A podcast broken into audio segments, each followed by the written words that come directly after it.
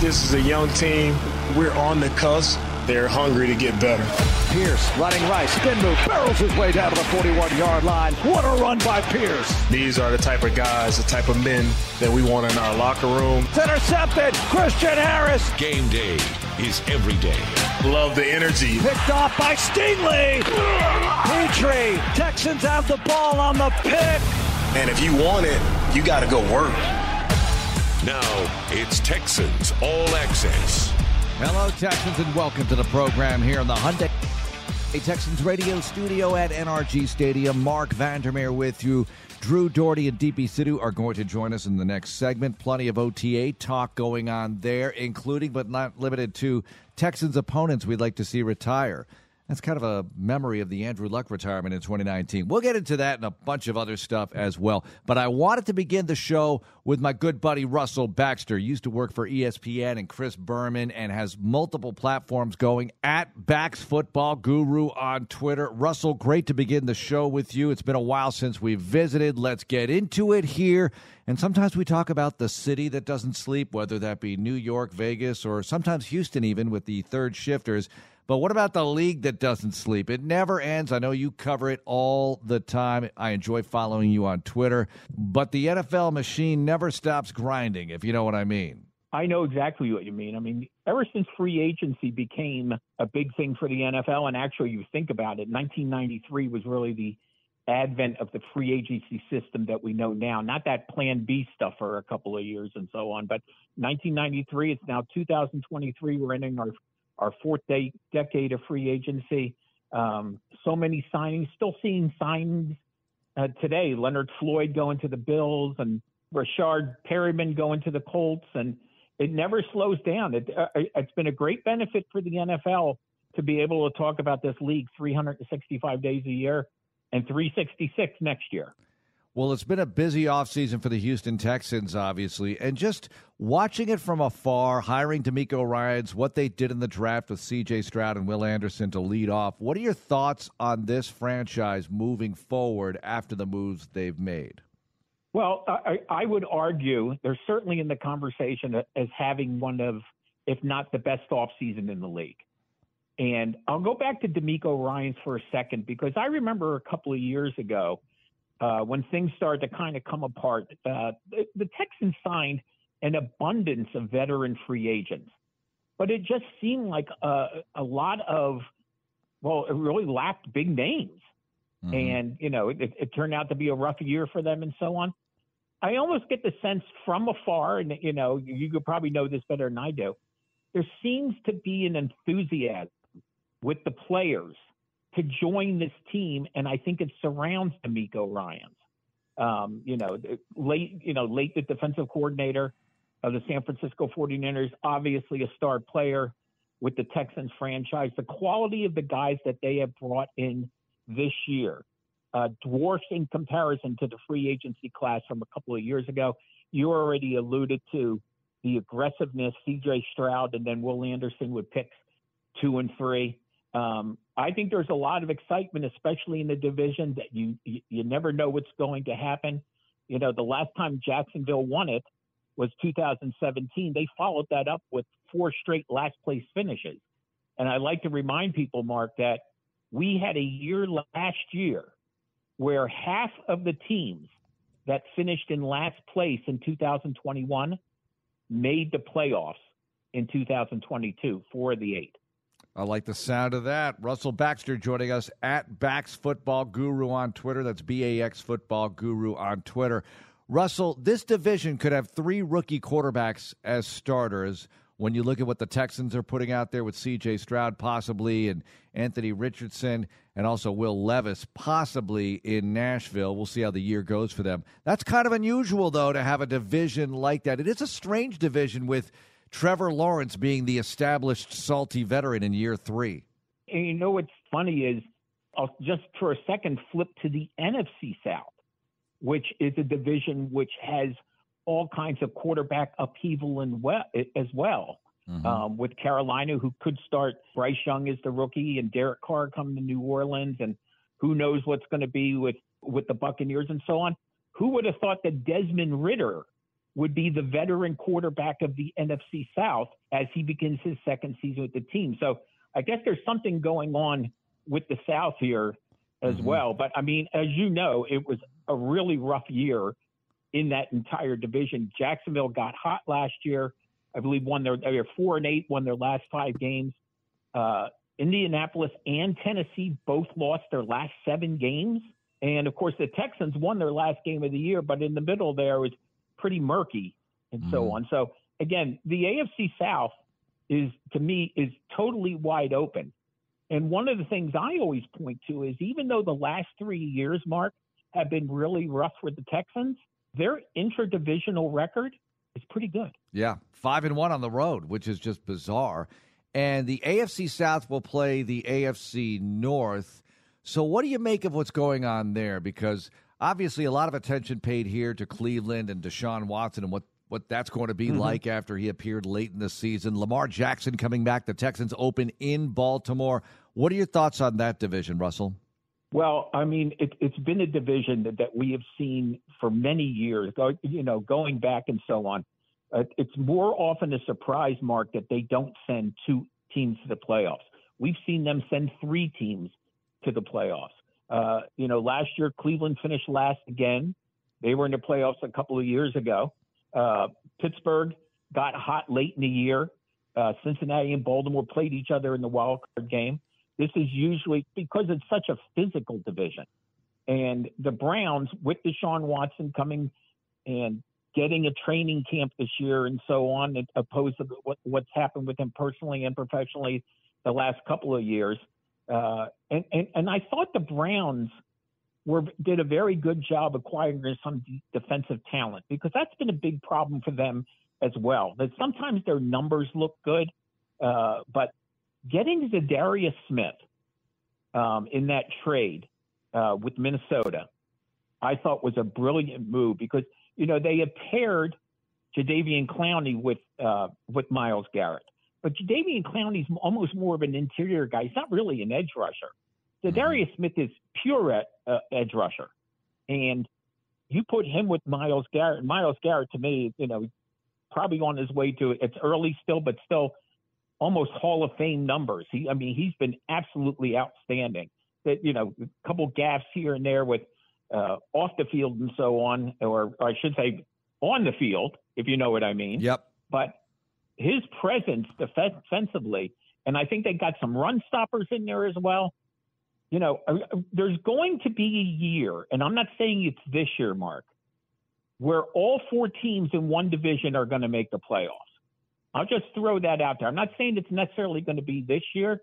That's why I kind of giggle, and I know you've heard this mm-hmm. on the mm-hmm. air, on blah blah blah is the fourth best quarterback in the division.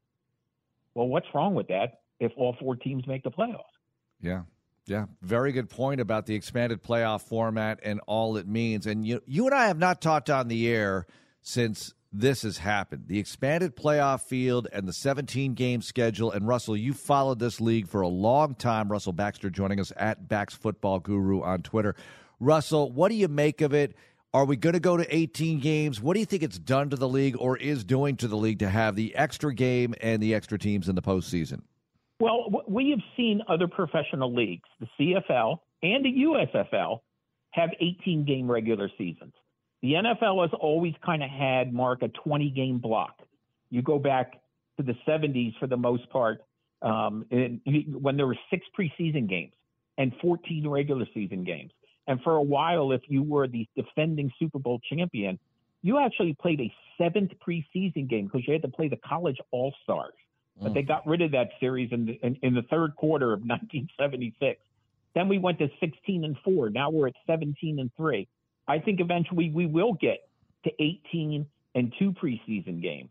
Um, I know some people are a little uh, bothered about, you know, a team playing more than once on a Thursday and so on. Um, I, have been playing Thursday night football for quite a while here now. I think teams have learned to adapt, but I think it's inevitable that we're going to go to 18 games. I mean, what I think what needs to happen for that to be successful is you probably need to expand the rosters again. Uh, and more importantly, you need to put a little more emphasis in those preseason games. Uh, they need to be more warm ups than exhibitions. Um, because the one thing that has been noticeable for quite some time, and especially how we have seen coaches handle the preseason the last four or five years, Sean McVay comes to mind with the Rams. This idea that you you can get away with not playing your starters at all in the preseason, you wind up digging yourself a little bit of a hole early in the season, and then you spend a lot. Of, that's why I think, Mark, we have seen the league become so streaky. You know, you, you see mm. teams get off the great starts and fade. You see teams struggle out of the gate and then you get hot lately. So it's been it, has been to quote the great great Ray Stevens. That's why they call it the streak. Russell Baxter joining us on Texans Radio. A little bit of historical information here with Norma Hunt, the wife of Lamar Hunt, who founded the Kansas City Chiefs, originally the Dallas Texans. She passes yep. away. If you have any perspective on that for us, a lot of people forget that the Chiefs were the Texans at one point, but they played in Dallas right with the Cowboys when they started. And what the Chiefs mean to the league right now, are they the new Patriots? I don't see other, any other team really threatening them. Maybe the Eagles, but it's hard to say with the Chiefs having their run they're undergoing right now. Well, what is it? Eight straight years in the playoffs, seven straight um, AFC West titles, five straight appearances um, in the AFC title game, three of the last four Super Bowls. I mean, there's still a long ways to go, but I mean, New England, Mark, is such an anomaly uh, as far as that run goes. I mean, you know, the Dallas Cowboys had 20 straight winning seasons. That's the the record from 1966, um, I think, to 80, Five. 84, 85, or whatever. But they they're or 60 mid, uh, let's put that mid 60s to mid 80s. Mm-hmm. Okay, so I don't want to get my number wrong there. But they didn't go to the Super Bowls and the title games like the Patriots did the last 20 something years and so on. Um, you know, Andy Reid has had a, a, a, rebirth. And remember, that rebirth also began before Patrick Mahomes got there as well. Mm-hmm. Didn't have the playoff success. Um, they still have to go a little ways, but there's no, there really is no one close um, to the Chiefs right now as far as what they've been able to do on consistent basis. You mentioned Philadelphia, and they are kind of close. Um, and it's funny because the, the Eagles have done it with multiple quarterbacks. The Eagles have done it with multiple head coaches. The constant in Philadelphia, mm. the constant in Kansas City is Andy Reid. The constant in Philadelphia is the general manager, Howie Roseman. Mm. That's a great point. Great point right there. Uh, what about Russell rule changes? And the one I want to focus on here is the fair catch on the kickoff, which I know is a one year thing, but I've kind of freaked out a little bit on the air about this. And I know we want to preserve the kickoff, maybe at all costs, because they want to cut down on injuries. They don't want to get rid of a kickoff in this game, but this seems pretty extreme to me. Your thoughts on what it's going to do to some of these teams especially a team like the Texans, which is elite in kick coverage. What do you think of what's going on rules wise in that department? I, I understand the motive behind it, but I'm with you. I don't really agree with it and, and so on. I mean, they have done so much to to make the game safer on special teams and so on. And, I understand that, and I've seen the figures and all that. But you know, you, you know, I, I was to me, this is a case maybe a little bit of a case of overthinking. It's it's kind of what the league has done with overtime. Um, you know, you go back to 2009 NFC title game, and I know this isn't a safety rule, but still, sometimes there's there's so so reaction to things that I think the league, you know, just reacts to certain publicity and so on. 2009, Brett Favre didn't get the the ball in overtime um, when he was with the Vikings against the Saints. Of course, he he gave the ball to the Saints at, mm-hmm. the end of regulation, but few people talk about that. And we've gone through different versions of overtime over the last couple of years. Um, I, I, think that uh, I get the feeling this might be a one year and out type of rule. Okay. I mean, mm. Defense and special teams are still very important in this league. And I understand, again, the motive behind it, uh, you know, but you, you can win games and you can lose games on special teams. We we saw a really low scoring game with the Patriots and the Jets, and it was a punt return that wound up being the, the decision in it. But if you're going to listen, kickoffs, Mm-hmm. Football. How the hell do you have football without foot in it? Got to keep the foot in football. I forget which coach said that. Yes. Russell Baxter joining us at Bax Football Guru on Twitter. And Russell, you were with ESPN for a long time and you have a lot of thoughts on media as well. Here we are with a playoff game being streamed this coming season, and we already have the Thursday night Amazon package. This is just evolution in sports media. But what are your thoughts as you consume some of the content, observe how it's going? You must have some opinions on this.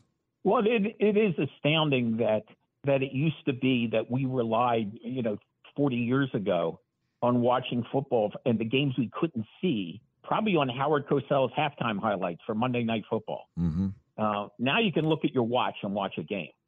Um, it, it, I feel like Dick Tracy. What yep. he, you know, remember we had the TV oh, yeah. in his watch and so on. I'm dating myself as usual. Um, I don't. What I think has happened though is even though there are those who accuse the league of being oversaturated and all that and so on, the appetite for the sport just hasn't diminished whatsoever. You know, I hear people talk about ratings this, ratings that. People are watching football all over time, all the time, on all kinds of venues, and yeah. I think until that slows down, they'll be different. I will say this: the multiple Thursday night game thing I know people are concerned about, and a lot of those are people who aren't a fan of Thursday night football to begin with. Okay. Right. Um, but I mean, listen, Amazon had it on last year. I mean, and they had a quality broadcasting team, obviously, um, with Al Michaels leading the charge and so on. Good production value. Um, until things get, until things really sway, Mark, to a negative, I, I, just keep on seeing the act expanding um, on all facets. Everybody wants a part of the NFL. I mean, that's that sounds like an exaggeration, but really isn't. Russell Baxter joining us. Russell, tell us about what you have going on in your various platforms. Well, I, am in the middle of writing some historic pieces for Fansided, uh, and two of them dropped today. Um, players that were played football in the wrong era. In other words, guys mm. who were front runners to today's today's game. I, I did a piece on running backs, Mark, um, and, and today we see running backs. The running game took a little, not a little hit. It actually took a big jump last year. We, you know, 16 players, including Justin Fields, run for a thousand plus yards. That was as many as the previous two seasons combined. I bring that up because running backs have to do more. Say they have to run the ball, they have to catch the ball, et cetera, et cetera. So here's three names from the past to consider who played well before the rule changes um, Lydell Mitchell, Chuck Foreman, and Lenny Moore. So that's kind of what I'm doing in that regard. I also have a wide receiver piece that that dropped. There's a quarterback piece coming out as well. It's good nostalgia. I love my history, and uh, like I said, a lot of stuff for Fansided, NFL Spin Zone, um, full press coverage. Uh, if you follow me on Twitter and you, you are kind enough to drop the handle, uh, you get everything I write because I tweet it out constantly. How would Jim Brown do in today's era? He recently passed. A lot of discussion about him. He was so awesome, retired early. What do you think of Jim Brown in today's game, Russell? He might be too physical for today. He'd hurt people. uh, you know, I, I, think about him, and people talk about his lacrosse exploits at Syracuse and so on. But there's so many numbers you can do with Jim Brown, and to me, it's still astonishing to know that he averaged over 100 yards per game for his career on the ground. That's ridiculous. And he also caught his share of passes. If you take his total touchdowns, Mark, he played 118 regular season games and he scored 126 total touchdowns. And those totals, very much like Don Hutson, you know, who played from the 1930s to the 40s, still ranks 11th in NFL history with 99 touchdown receptions. Those guys were so far ahead of their time. And Jim Brown, I, here's what I know everybody likes lists, everybody likes debate. When people start talking about the greatest running backs of all time, I've yet to see a list where Jim Brown isn't included. Doesn't have to be one. You can have your own opinions about, you know, Walter Payton, Earl Campbell, Emmitt Smith, Barry Sanders, whatever. Jim Brown is on every list. Mm. I just think the way they throw the football today and the way he could catch it, that dimension Yep. of his game would be so frightening. Never mind the Oh, running. absolutely. I mean, he was, like I said, 126 total touchdowns in 118 regular season games. Please give me a man who averages at least one touchdown for his career, It's crazy. a game. It's crazy. And 100 yards per game. nice. Russell, thanks so much for the time. We appreciate it. Let's catch up soon. You got it. There's my buddy Russell Baxter at Bax Football Guru on Twitter to check out all his tweets and multiple platform coverage of the NFL. Nobody knows it better at large. Also, DP Sidhu and Drew Dougherty. Next, let's talk OTAs, players we'd like to see retire, and preseason awards. We have to come up with names of the awards, not necessarily who's going to win them, but former Texans, how they factor into the way we look at things today. I'll explain next. It's Texans Radio. Texans All Access continues in a moment.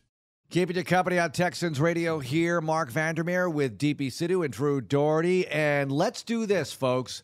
Bubble wrap. I want to know who's going into bubble wrap because we hinted on this. We talked last about week. this last week. Explain bubble Yes. wrap though for those that are scratching their heads right now, saying bubble wrap, huh? All right, before we get to the explanation of bubble wrap, we'll also start naming some awards, not the winners, but the awards Name themselves. the name of the award. as we get toward training camp. so sad Johnny isn't here for this, but he'll be back soon enough, and I know he'll want to weigh in on this segment. Uh, we'll do that as well. And in the final segment, it's around the league stories, including but not limited to what are the most profitable, the most valuable NFL franchises. And the local one comes in in a very interesting spot. We'll get into that. But let's get into this bubble wrap. So I have said this before during training camp for the Stars, right? Andre Johnson back in the day, he'd always put up that amazing training camp practice in front of the fans. He'd be making sensational catches, looking like Andre Johnson. And I would say, bubble wrap.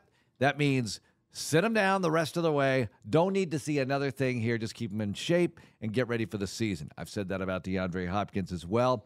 And I'm wondering if there are some bubble wrap projections out there. Now I'm going to lower I'm going to lower the expectations here because Andre Johnson, DeAndre Hopkins, multi Pro Bowlers, right? So anybody I name for this camp will probably not be already a multi Pro Bowler. But I think it's worth preserving the health that currently exists with more than one player. I mean, with every player, obviously, but there's certain in particular that I have in mind. The one that I have in mind is a multi-year Pro Bowler. Oh, okay. Early bubble wrap, Laremy Tunsil. Oh, I do not need to. I think he's already there. He's probably wearing bubble wrap as we speak. He's just going to walk around with bubble wrap. I mean, I feel like you've got so much invested in your quarterback position. I don't want to see. I don't want to see anything happen to him. We were just talking about Derek Newton before the show started. I mean, it just takes one play to lose a guy like that. And, you know, I, I think there's a lot of guys that you could put in bubble wrap, but I think with all the money you've invested in him and his contract and what he means uh, for the offense, I, I'd, I'd put him in bubble wrap. That's a good one. That's I a like good one. that. Drew, do you have one? Easily. Easily. And, and this guy is the opposite of when he's on the field being in bubble wrap, but Dameon Pierce, Yeah. running Yeah. back. I want Yeah. him to have as little contact with anyone as possible because I want him to save it, save that punishment that he dishes out and doles out and unfortunately has to take in, in some form and fashion. I, I want him in bubble wrap because he is so exciting and electric after what we saw this time last year. Think about it. The Yeah. very brief times that he he was you know doing stuff in OTAs is like, hmm, he's got a little something. And then you got to training camp before the games, and boy, he got to the second level qu- pretty quickly. And then he gets in the preseason games and just explodes. And we saw what he did in the regular season. I don't know about you, but like I felt like in training camp, while he looked impressive, I was like, oh, okay, fine, he looks good, but we'll see during ac- game Right. action. I feel like still during the preseason games, that first preseason game where he we was out, I, I think we just saw him and thought, oh my, oh my gosh, Yeah. Yeah. like he is the real deal. Lovie sat him. Lovie sat He sat him the bubble next game because he's like, we've seen enough. He's our guy. They he didn't prob- say that, but basically that's what he was saying. He literally bubble wrapped him. Yes. No, he didn't literally do it. He figuratively. Figuratively Right. I love it how literally is used. Literally, he bubble. wrap. Well, you know, uh, Lamar Miller back in Oh, the preseason game breaks against my Dallas, like yeah. that does break your heart because he was just never the same again after that. He Yeah. had had such a phenomenal camp. So, uh, you're a beloved that's a, teammate too. and he was yeah, and he was just he was just having a phenomenal camp, just a big part of the run game. But I think when you see something like that happen, I'm totally with you. That was a Damien history changer because you lose Lamar Miller week three of the preseason in 2019, and then they had to make a move for another back. They got Carlos Hyde in a trade, and Hyde had a really great Which year. worked out well. Yeah, it, it did. You never know what would have happened with Miller. Would Miller have an even Mm-hmm. better year that many years in the Texans system or whatever the case may be? Maybe they did better off with Hyde. Who knows? But it does change history and it forces you to make acquisitions that you might not normally make. Think about that night. Not to veer off course here, but he gets hurt maybe on the what third or fourth play of the, Yeah. that preseason game, and the wind gets sucked out of that Texans It was sideline. an awful game. Horrible, horrible, horrible. But I was just talking about this with my boys. They were asking me about it this weekend. Just a few moments after that happens, the tweet comes out from Mm. Adam Schefter about Andrew Luck retiring. And That was my best preseason memory ever. what a night, man. What a I weird forgot night. to do that. yeah. Favorite preseason memories? Andrew and Luck Andrew retiring. Luck retiring. Oh my god! Think gosh. about that, though. I mean, It was that the is same game. wild. That was a, that was what a wild weird, weird night. Because then you knew, you instantly knew the division will go through the Texans. Mm-hmm. Yeah. You're not yeah. necessarily going to win it, but it goes to the Texans because they had lost their quarterback, the Colts. I've got a bubble wrap player from a level below. Okay. All right. Because Pierce, look, he was on his way to well over a thousand Yep. yards. We know that. Laremy is Laremy. He's a multi pro bowler. What about Nico Collins? Good one. I cannot afford an injury to him because I Mm. think he is poised to have a really big year. I look at him at practice, some of the catches he's making. Everybody freaked out about that social media posted video the Texans put up with Nico catching a ball from CJ Stroud. It was awesome. We've seen a lot of that kind of stuff out there, and he can catch the ball in traffic. His catch radius is big. He's got good hands. He's got speed. He's got it all. He's just got to stay out there. If he can stay out there with this offense, with this kind of coaching, going to be fun to watch. Yeah. Bubble wrap Nico Collins. He looks a little bigger, a little y- more yoked up, you Hmm. know, kind of by what he's been doing in the offseason. So maybe maybe the bubble wrap is helped out, or that is a form of bubble wrap, the the bigger Hmm. Yep. s- stature on his frame. Yeah. Yeah, and I, th- I think just with the injuries that he's dealt with, like every year he's always out for a few games here and there. Maybe that'll, you know, just help him out in the long run, just getting a little bit of extra rest in training camp. Okay, you had one more for, for me? All right, so you brought up Andrew Luck retiring, DP. So give me a player. You each get to pick a player that retires this preseason. That you want to see retire. Actually, Not Drew, from the Texans, obviously. Cool. okay. We want to see an opponent retire. I have somebody very specific in mind that I I'd do love to see retire, but I want to see what you guys think. And we could pick the same player, but you get to anoint somebody as it. a retiree, and no bad things happen. They got a great Uh-huh. They're just- severance package, retirement package. They're just not going to play. It's for their own safety. Listen, this guy needs to stop playing because Pantene needs a fantastic hair model. So, Trevor Lawrence, please Ooh. retire. That's a good one. You get your severance, you get your Yeah, pay, yeah. but you've got your the world needs you as a hair model more than they need you as a quarterback about of this? the Jacksonville Jaguars. How many more romance novel covers can Fabio That- pose for? Now you passing the need torch. Trevor Lawrence Mm-hmm. to be the guy on those covers. Well, I don't think people are buying books anymore. They're just reading them digitally. I still but read. I- Maybe I'm a maybe the reader. digital books. Yeah, they. Still Oh, I the see cover. them in the stores though. Oh yeah, The covers are hilarious, and the titles are even better. The I like how Mark's gonna rattle some off. the ranch keeper. I'm just making them a up man right wearing now. a blouse that's like Yeah. puffy and like it's so unbuttoned 80s and Yeah. You know, the muscles are coming through, and the His woman is in his muscles, arms like yeah. some flowers. It's beautiful He stuff. must swim. Uh, I don't know how to make this transition. I was going to ask for Fabio should retire. Fabio should I think he did. Uh, Derrick Henry, Titans. He might be almost there. he might be there, yeah. with all the injuries he suffered. But He's not every there. time, every time the Texans play him, it's like um, a z- gazillion yards, 18 Mm. touchdowns, and you know it. And he still is able to, to do that, other than the games where he's hurt and he doesn't play against the Texans. But I'm ready for him to retire. that would be nice. Derrick because also, Henry what would the. Titans do? I mean, the whole offense runs through him. Texans played him well in Tennessee in the cold last year. Remember they they stri- got Jake Hansen stripping You know that how many ball. yards he Yeah. Had? How many? Like 150. That was a slow day. a key key fumble at the, at the end of the game. I know, I know. And you're right. He's all they had that day. Yeah. So it was kind of like Which Jokic yeah. with with Denver, right? He scores a bunch of points, but he doesn't get the assists, doesn't get the help from his teammates, Yeah. and Miami wins game two, right? It was like that with Henry on Christmas Eve, where he got a ton of yards, but it wasn't the 200. Remember, holding him below 200. We're putting up a banner, by the way. Held Derrick Henry below 200 200. Yards. Oh, we are not the Indianapolis Colts. Mark. Can't do that. Put up a banner for that one. But Who's your bubble wrap? I was going to pick, or the retirement, you mean? Yeah. I was going to pick. Retirement. retirement. Excuse me. Yes. I was gonna- Forever bubble wrap. Yes. Yeah, I was- bubble wrapped Derrick Henry.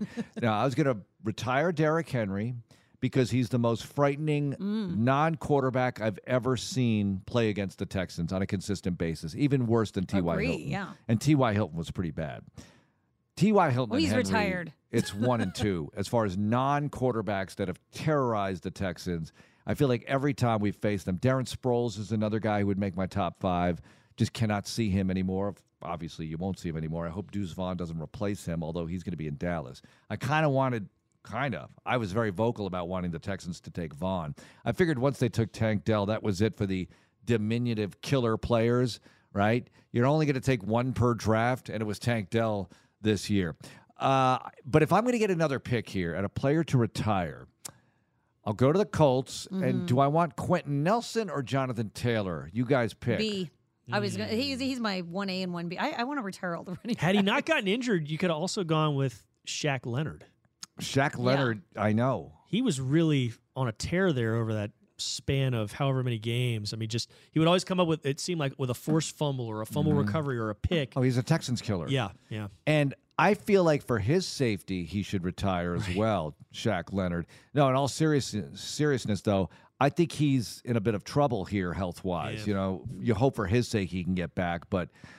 Uh, you know, I hate to make fun of people's health situations. We're just having fun here. But I would go with Taylor. Uh, that if uh, from Yeah. your original question, that's who I would go with. He's just because so he's more notable, you see him more than you do Quenton Nelson. Not to diminish Quenton Nelson's you know effectiveness or, or value, but I would go with Taylor. There was a time when I thought James Robinson was going to do that for Jacksonville. Like he was going to be this terrorizing running back for years, and then they get ETN, and all of a sudden James Robinson is expendable and doesn't really amount to much. Now it's not over for him. He could always come back and do something. So we'll see. All right, awards that we want to give out eventually. The Training Camp Star Award. We need to know, and I don't mind getting people's thoughts on this at Texans Voice on Twitter if you want to weigh in. But the Camp Star, every year there's at least one or two stars of training camp. And we're not at training camp yet. We're in OTAs, and nobody can see mm-hmm. OTAs, right? But they're going to be able to watch training camp practices, a lot of them.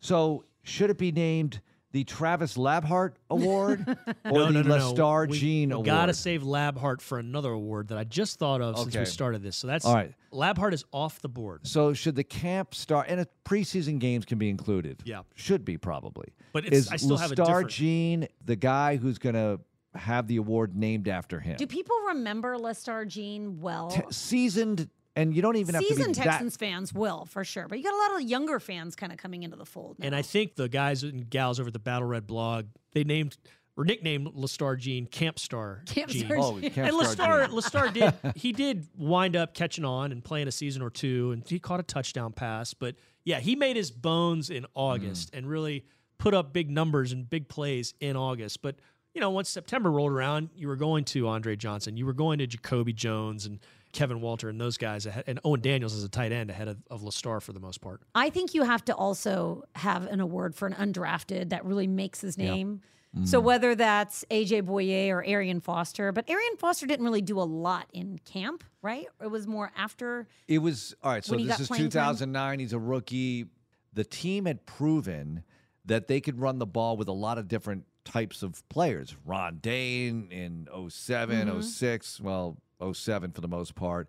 And then you had Steve Slaton in 08, and he was coming back in 09. So you thought Slaton's going to be the guy. Led the AFC in yards from scrimmage. So Arian was just a guy. guy. Yeah, he was, he was an on practice free- squad till like mid to late November that year. Yeah. year. So maybe that's an award, a guy that seems very unassuming But becomes camp, a superstar. but becomes a superstar. Mm-hmm. I mean, I, I would that's like define that's like Arian that looking way. into looking into the future. And I trying to still my, my first impressions of Arian Foster remain early September, walking through the locker room to talk to somebody, maybe it was Andre or Schaub, that end of the locker room, and just Arian Foster sitting at his locker, kind of watching the media walk past with not an amused look, but just sort of a hmm, what's going on here? And I do that's what I my first memory of him more so than anything on the field. I don't remember anything during training camp or the preseason games. Not to take away from what he was doing, but Nothing stood out. Nothing stood out, but then, boy, he stood out once he finally started getting the ball. I'm going to go look up his numbers in the preseason games because I don't remember him really flashing Mm-hmm. in those preseason games, but So- they clearly saw plenty to put him on the practice squad. It was Chris Brown, C H R I S Brown, Brown. yes. There was Oh. a C H R. Chris Henry was in there. You also had Ryan Moats had a game, you know, with 100 yards against the Bills. Ryan Moats did some things. Very good recall, Drew. He was about the Moat, the fifth. Moats Award. Arian Foster was about the fifth running back in that rotation Yeah. eventually. And then he, you know, in December, he, he changed minds and, and changed thoughts. But there were a lot of guys that had their chances before he did. What if we did like an offensive and defensive? You could make Arian the offensive Arian Foster Yeah. Award, and then do AJ Bouye for the mm-hmm. defense. I like AJ Bouye. That's I a liked good him one. a lot too, and I felt like he also didn't really flash that much in camp. Oh, yes, he, well, he not in in, the pre- camp, but remember the preseason? preseason? He, he- Yeah, He, that's- picked off a pass at, against the Cowboys up there. And then In his rookie year, his rookie year and then danced on the star and Wa- he Oh, he was uh, not Wade Phillips was not happy about that. No. Wade was not happy. no. Yeah. Uh, but the year he really blasted off was 2015, Yeah. right? He was really, outstanding. Really took off that year.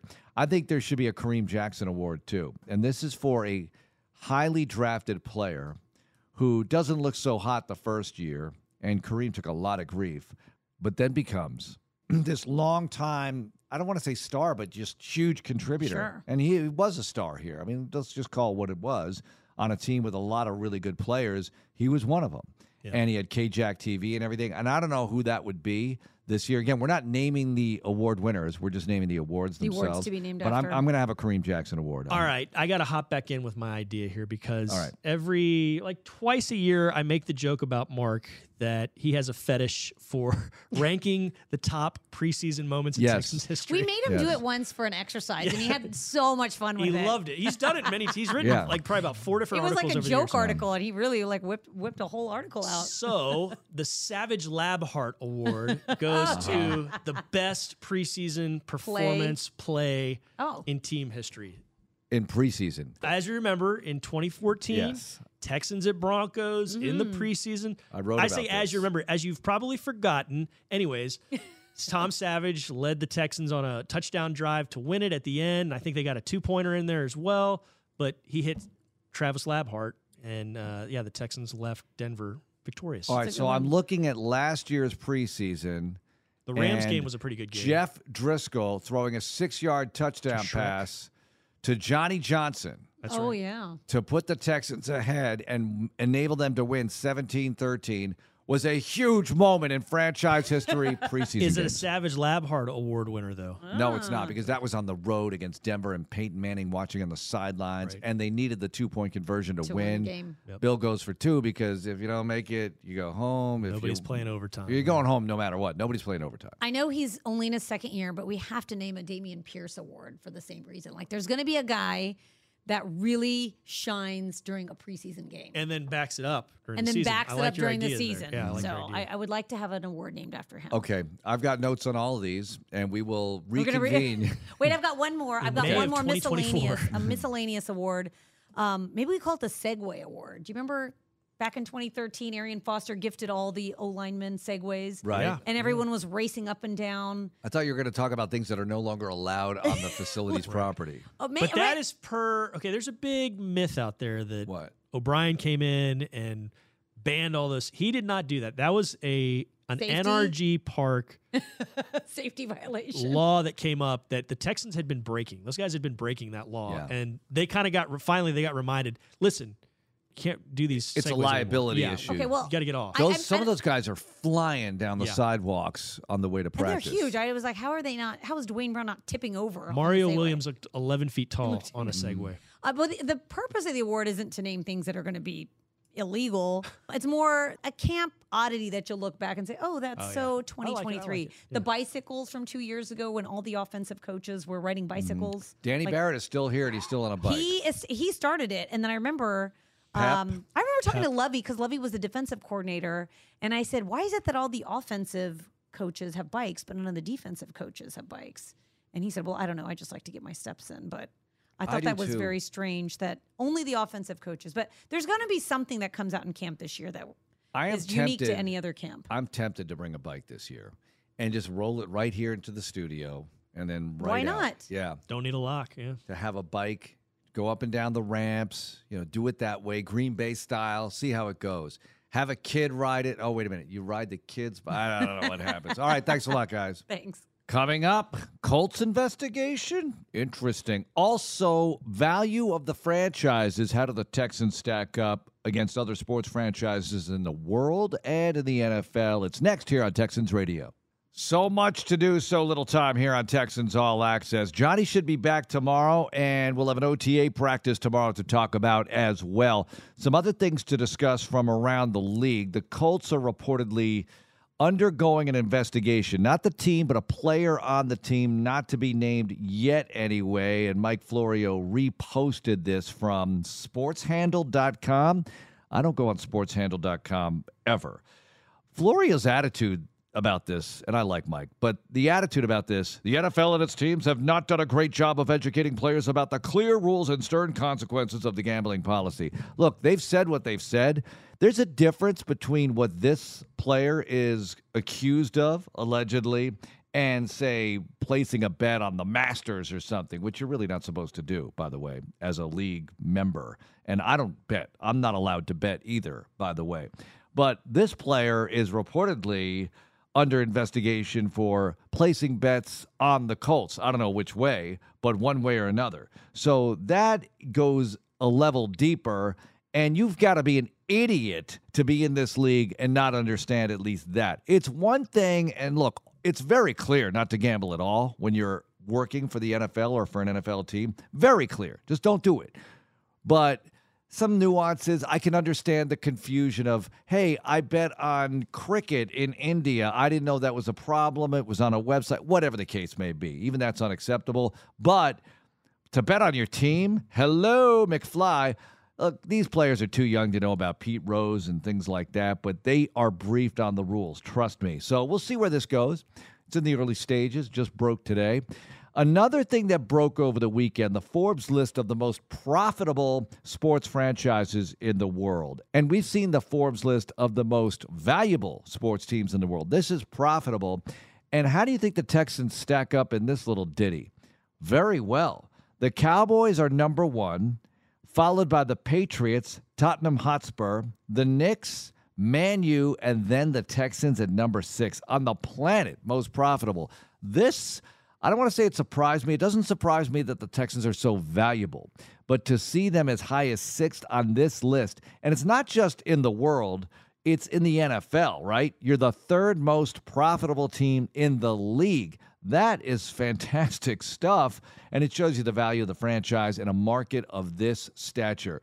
Houston is such a dynamic, economic market. So that shouldn't be a shock to us that the Texans are so valuable and profitable in a market like this, run the way they are. And I know on the field it hasn't been so great in recent years. I don't have to go over that, but headed in the right direction for sure. What other NFL teams are in the top 10? The Giants check in at eight and the Rams check in. They're out of the top 10 at 11, and that's all I have in front of me right here. One thing to point out, though, and I always look at this on the Forbes list as well the Texans are the only team to be as ranked as high as they are with never having won a championship. And it says something about the way the organization has been run from a business sense over the course of its history. Now, to you listening, you're thinking, I don't care, Vandermeer. I want championships. Believe me, the McNairs want championships. Everybody wants championships. They're working on it, and they'll continue to work on it tomorrow as OTAs continue. We'll have a lot to say about that. Thanks so much for listening. Have a great night. This show's going to be up on podcast soon enough. Go Texans.